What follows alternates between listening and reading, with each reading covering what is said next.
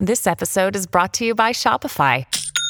Forget the frustration of picking commerce platforms when you switch your business to Shopify, the global commerce platform that supercharges your selling wherever you sell. With Shopify, you'll harness the same intuitive features, trusted apps, and powerful analytics used by the world's leading brands. Sign up today for your $1 per month trial period at shopify.com slash tech, all lowercase. That's shopify.com slash tech.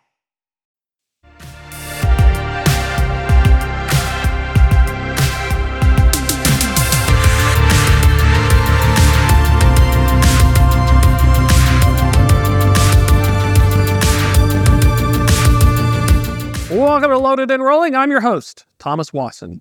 Now, it's one thing to buy a truck, hire a driver, and haul freight. It's a completely different thing to handle the challenges involved with keeping the trucks rolling, from tires, oil changes, and even the occasional mirror destroyed by a careless biking accident. Now, for the millions of over the road drivers operating today, there is an army of diesel technicians and mechanics standing by to help provide roadside to stranded drivers or repairs at a nearby shop. But due to changes in technology and processes, this isn't your grandfather's diesel engine, where an analog system and a little bit of ingenuity could have kept them running. Today's modern diesel engine is just as much a cyborg as a workhorse equipped with thousands of sensors integrated into onboard computers that monitor vehicle health and, with new technology, can even predict a breakdown thousands of miles in advance. Joining me to talk about what technology and data is doing to revolutionize the fleet maintenance space and how training and recruiting must evolve for the next generation is Jim Rice, VP of Transportation at Uptake, a provider of industrial and fleet intelligence solutions. Jim has nearly a decade of experience in fleet management technologies, having previously worked at Lytx before joining Uptake. Jim, welcome, sir. Thank you. Thanks for having me today. Excited to have you on. Good to get to talk to the folks at Uptake as well. It's been a minute, but it's always fun because I remember through my last conversation, it, based on the technology and where we're at, it could probably tell if the truck is healthier than myself based on the predictive analytics that's that's the truth. You know, we there's there's technologies today that that really help you know understand, prioritize, and and surface up information of what to you know what to what to put the most attention on. If we're talking about personal health, you know, my my internal organs are probably worse, uh, you know need more attention than a, than a hangnail, but uh, you still get the data that both are hurting. So. Uh, you know that's that's what we do from a, a vehicle perspective is is really try to surface the right information to make sure you're doing the right stuff at the right time. And that's a really cool thing because traditionally, folks who are uh, you know working on the vehicles, technicians as well, uh, it's something that you used to just kind of know what to replace, and you generally knew because they're very analog older systems. And now they're so complicated that for many it can feel a little daunting. Tell us about this diesel technician shortage. What's the situation for folks who may not know that there's another dimension, not just with a potential driver shortage, but a technician shortage? Yeah, without a doubt. I mean, I think across the board, and this is a, a, a reflection of society as well, is there's just a lack of interest in the in the newer generation of, workers coming in and skilled labor. You know, Handshake recently did a survey that year over year, there's been a 49% reduction in, in Gen Z's interest in skilled labor jobs, and so we have to do a good job of, of providing, you know, the right resources um, to to get folks excited about this type of world and where it's not a daunting job and where you don't need to, to come in at day one as a diesel expert, but that there's there's tools and, and ways to to bring you up and ramp you up pretty quickly. So it's it's a it's a job that's you know no no different than the the driver shortage. We got to recruit, we got to retain, we got to educate the new the new wave of technicians that are ready to come in. And I think that's one of the big things. You hit the nail on the head. Uh, Gen Z is not very interested in trades. Uh, you can look at any Twitter thread and everyone says go into HVAC yeah. or plumbing. Uh, but you know, from a technician standpoint, is this something where we're going to have to just see a lot more pay, or is this changing the very nature of the job, or what are some of the biggest hurdles that folks are currently dealing with when you know it's preventing us from grabbing more folks in the maintenance and diesel areas? Sure. I think pay is pay is part of it, right? We're probably going to have to step up and understand that, you know, the the investment in folks to attract uh, you know, talent is is going to have to come. But I also think it's putting technicians in the right position to be successful. And so by investing in technology, the new the new, you know, Gen Zs and the newer technicians, they are used to technology. This is not an antiquated thing. Everything that they do in their life and in their personal life and outside revolves around a screen, revolves around technology, around insights and AI and things of that nature. So what you're going to have to do is is invest in those types of, of resources to make someone feel comfortable about their new role and about getting into this field and saying, "Hey, I can be successful and make a career out of this because there's there's tools to help me along, right?" And so it's not just reliant on old school manuals and OEM recommendations and things of that nature. If you invest in the in the right things out there, it'll be a more attractive job for this generation. I think that's the biggest challenge is getting the word out there because you said with OEMs and manuals, it does feel like OEMs are making more complicated systems, but there's not a really good job so far of explaining the opportunities for it and changing the view of the job, which is more of like I'm going to yeah. be stuck covered in you know covered in uh, lube. Stuff, uh, various types of fluids trying to fix these things. And now instead, I'm plugging in a through a front bus terminal, looking at it a very intricate diagnostic. Is there anything in, involving the training space? Um, is this something where are there currently anything to help the older workers who may not be, you know, used to it, or is this something where the schools themselves were still playing catch up to the tech that's being made? Probably a little bit of both, right? I think there's there's schools that are involved that are playing catch up, right? And and you know, even our friends over at Diesel Laptops had a nice you know announcement this week about a, a technician university and things of that. So I think you'll see you know continued innovation and you know uh, improvement in trade schools and what that does is that allows you to reach out and, and start recruiting at an earlier age at the high schools, at the, you know, uh, different types of programs, work programs that are available. You're going to have to invest in that type of, uh, in those types of resources to make it a, a, an attractive thing to, to join one of those schools and, and get trained up. On the flip side, there's also, you know, becoming an increasing world where virtual technicians are good. So maybe it is a, a, world where, you know, somebody's been wrenching on trucks for the last 15, 20 years and they're they're tired of, of you know, covered head to toe in grease, like you mentioned. Um, and now there's there's ways to do some diagnostic and virtual troubleshooting to where then you can communicate with somebody that is, you know, working on the trucks, but they're still providing valuable experience. So, you know, there's a, a transition phase that we're seeing where, you know, a virtual mechanic and a breakdown center and things like that and really walk through some of the technicians about what to do and what to work on. So we're not spending too much time kind of chasing around, you know, problems on the truck that, that aren't really relevant at that time. So virtual technicians is a is a is an area I expect to see some pretty good growth in uh, in the in the coming years. I think that's something like that's almost like leaving money on the table. A virtual technician sounds great. A lot of these folks who have the skills and the knowledge are looking to retire. You offered me a job yeah. where I can make even a decent amount chilling out from home and I'm just on call, I can only imagine that we'll see a growth in that because now you're at a shop, you've got a newer, younger workforce. It's like call Bob. You get Bob on the phone. Hey, I'm plugging it in. Here's my bus reading. Here's everything else. What should I do, Bob? And then Bob doesn't have to.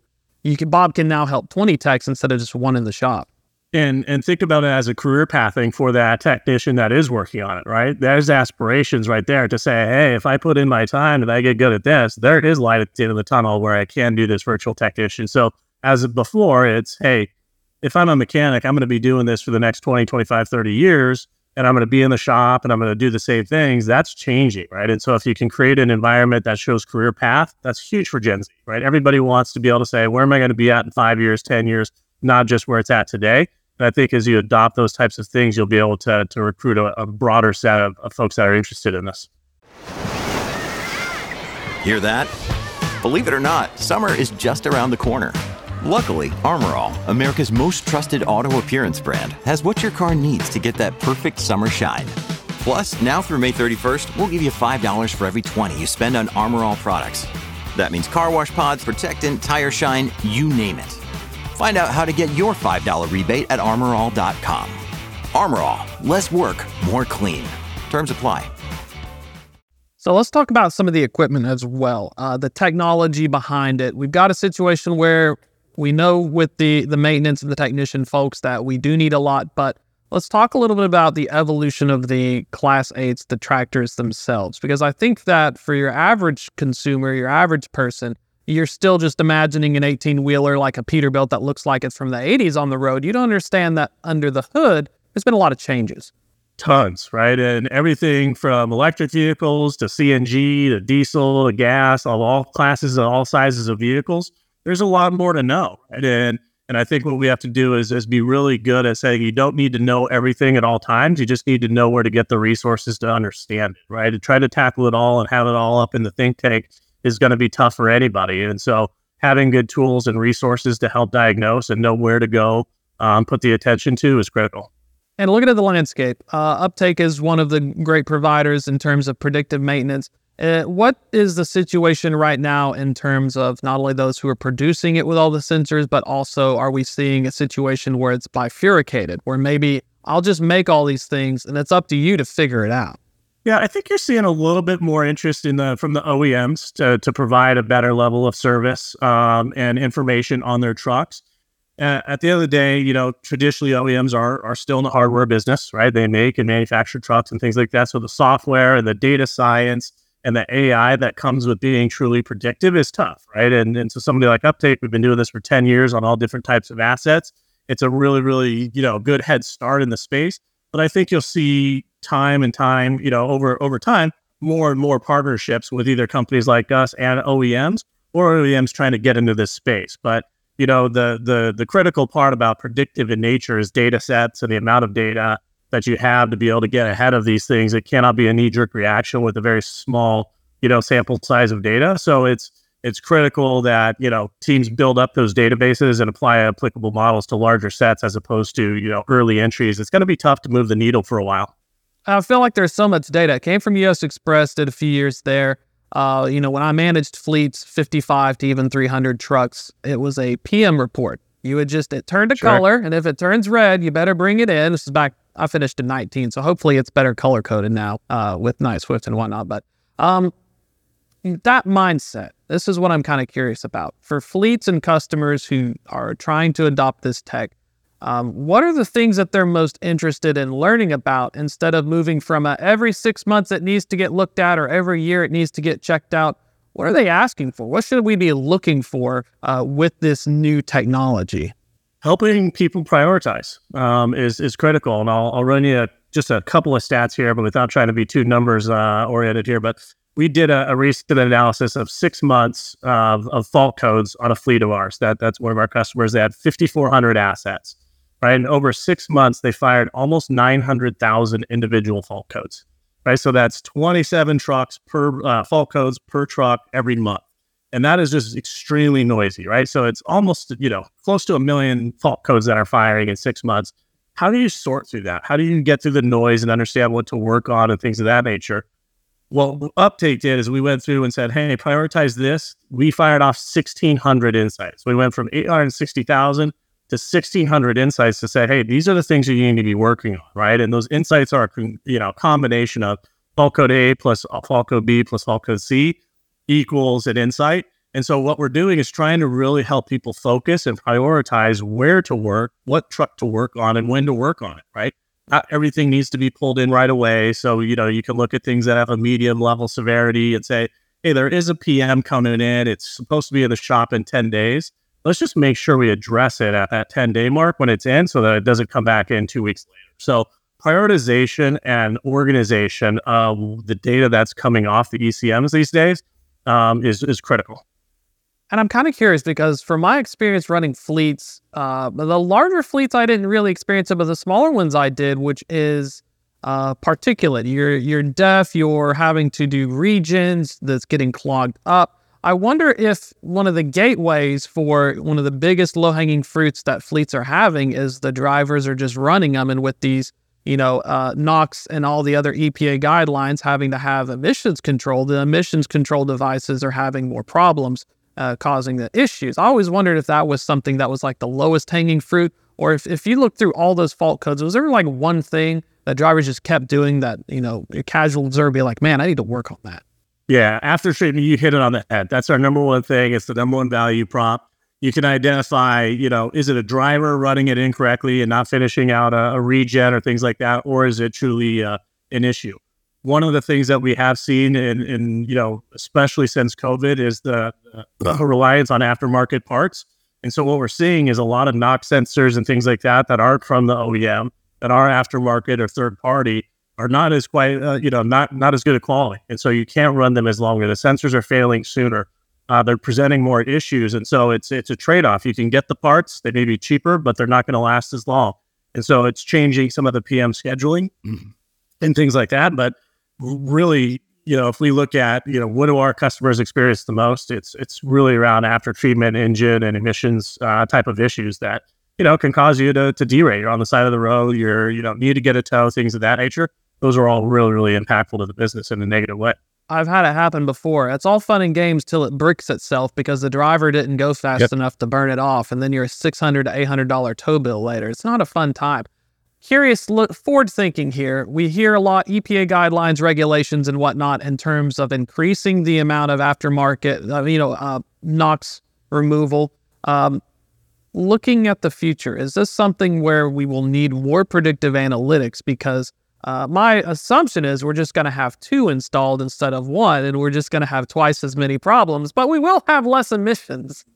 Yeah, I think anytime you're you're investing in and getting ahead of a problem before it becomes a sidelining problem, you're you're in good shape. So I think you know the the the interesting part of, of how this technology will evolve is can you get down to you have 12 hours left right? And things like that. And nobody's really at that point because there's so many outside factors in terms of ambient air temperature, what you're hauling, load size, things of that nature, to where that's kind of the the evolving phase.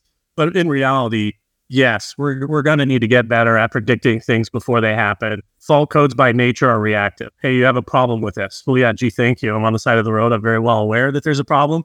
Um, and so it's it's analyzing sensor data. It's really trying to understand, hey, historically, if you see this over the course of five to seven days, you're going to have a problem. And so when do we when do we alert you all about that pro- about that problem that's upcoming?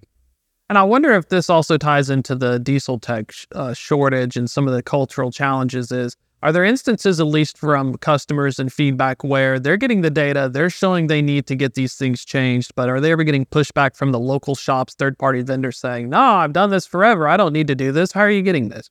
Yeah, we all, we oftentimes have customers that that use third party uh, maintenance, and we'll they'll bring a truck in and say, "Hey, Uptake says this is a problem," and they'll go, "It's not right. I just hooked up my diagnostic machine, and it's not there, right?" And so it is a, a foundational education piece for anybody that's working on the trucks, whether it's in house or outsourced maintenance. If you are going to use a technology like this, it's worth sitting down with your maintenance provider and saying, "Hey, this is what we're doing. This is how the system works." and helping educate anybody that's involved in your trucks, not just your own internal staff. That's what I'm thinking of opening the doors. Fleet customers, fleets obviously want to keep their equipment running, but for uh, OEM parts makers, for third party parts makers, and for like your Love's, TAs, travel centers, are is there any anecdotal evidence that we're seeing some of them start to adopt the predictive maintenance and then maybe having a repository where they look at an uptake data and say, well, I fixed this many trucks. Maybe I should upsell a customer this part because I know statistically it's going to fail based on how many other trucks I've fixed. And it's a good source of revenue for them, right? And so if you're if, if I'm a Love's or if I'm a Daimler dealer and things of that nature, right? You're trying to earn that repeat business of whether things fail. You don't want them to go down the street or leave city and hey, it breaks down in the next town over and you lose out on some of that revenue, right? And so you are seeing this kind of buzz and interest from not only the end fleets, but providers, service providers, um, leasing companies, you know, that are leasing out trucks or rental companies. They need to know what's going on so that they can better service their fleet in real time. I'm kind Keep of curious. That revenue in house. Th- yeah, the autonomous space brings to mind as well. I'll see a lot of the folks we're looking at, uh, regardless of the level, they're typically installing them in the mirrors or they're doing it a bar array I wonder if anyone started collecting data on how many times it goes out, or if the bar gets hit by like a bird or a rock, because I know that uh, it's one thing to drive an autonomous vehicle and have a driver, but it's another thing when you get your mirrors taken off backed into it. Is that something Uptake's looking into as well, or are we still in the early stages of just convincing existing fleets to like pay more attention than just bring it in once a year? Yeah, we have an R&D effort into electric and autonomous vehicles, but it, the mass adoption isn't quite there yet. Where I think you're going to see in the next probably handful, you know, 1 to 2 to 3 years is OEMs and, you know, the manufacturers of these types of vehicles really own the the maintenance on that.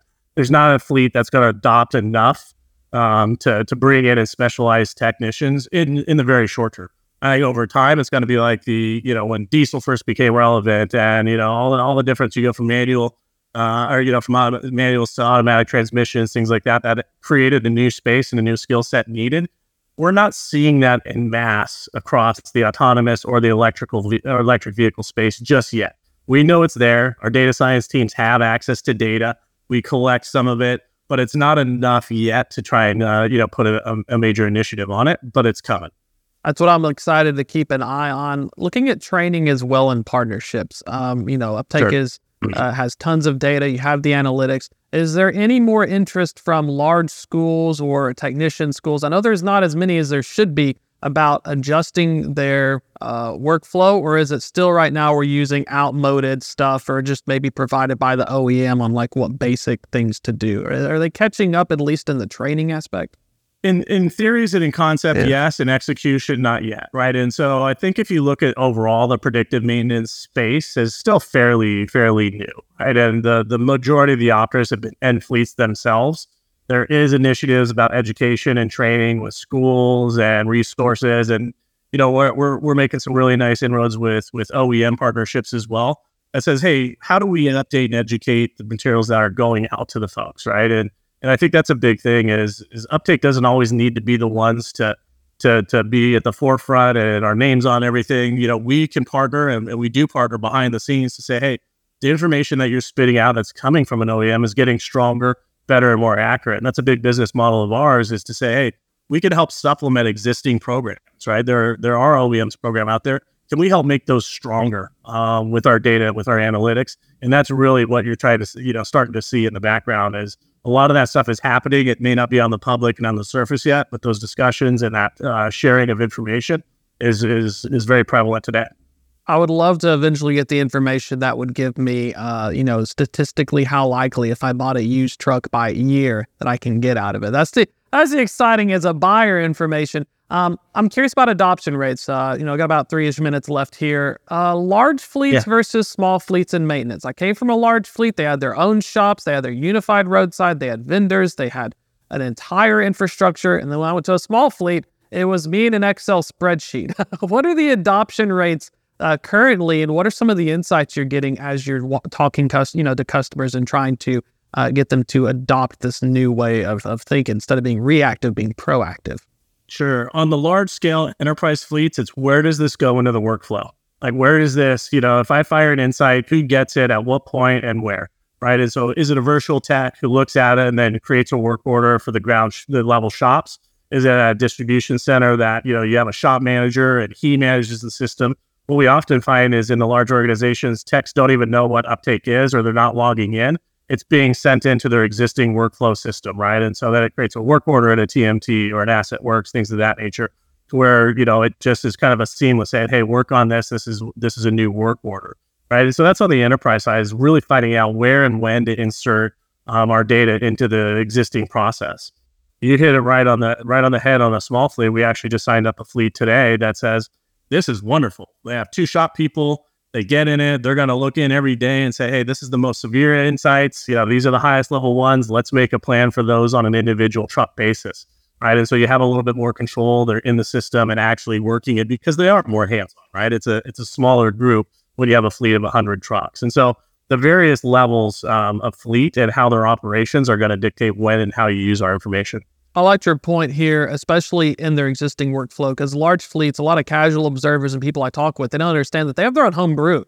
So half your battle is, am I going to yeah. like an API connection? Where am I going to fit in? What am I going to do? So you know, looking at it, uh, looking at movement here, what's the sweet spot right now for fleet adoption? Is it are one to five truck owner ops starting to pay more attention, or are we still going to keep an eye out on the largest fleets and maybe it'll trickle down in terms of adoption for predictive yeah, analytics. it's definitely kind of a top down initiative. You know, we're not in at the owner operator level yet. We've signed, uh, you know, we have a, a, handful of customers in that 20 to 50 vehicle range.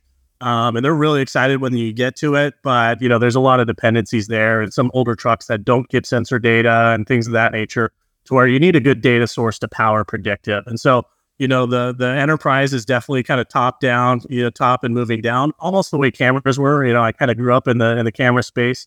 Analytics was very enterprise heavy to start and it kind of moved downstream over as people get more comfortable with the technology. So i think cutting edge bleeding edge companies um, are going to lead the the foray uh, into this space. That could be a small you know small market uh, type of company at the outset but primarily you're going to see the adoption and you know kind of mid and enterprise size fleets for sure we'll keep an eye on the developments. Uh, Jim, if folks want to more learn more about Uptake, if they're interested in signing up or just getting more information, what's the best way to reach y'all?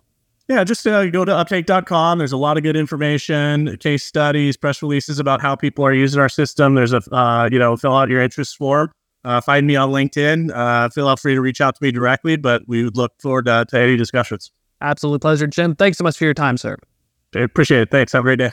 Going to be a wrap for today's show, but we also have a newsletter as well. If you want to check this out, it'll be uploaded to Apple, uh, Spotify, and where you may find other podcasts every Tuesday, 1 p.m. Of course, you can catch us live or on YouTube and LinkedIn. If you want to sign up for the newsletter, we have one as well. It comes out Thursdays at 2 p.m. Freightwaves.com slash loaded and rolling. Want to find the folks at Uptake, check them out, uptake.com as well. Wonderful people keep an eye out on developments. That's a wrap for today, though. though. Join us next week, Tuesday, 1 p.m. We'll do it live.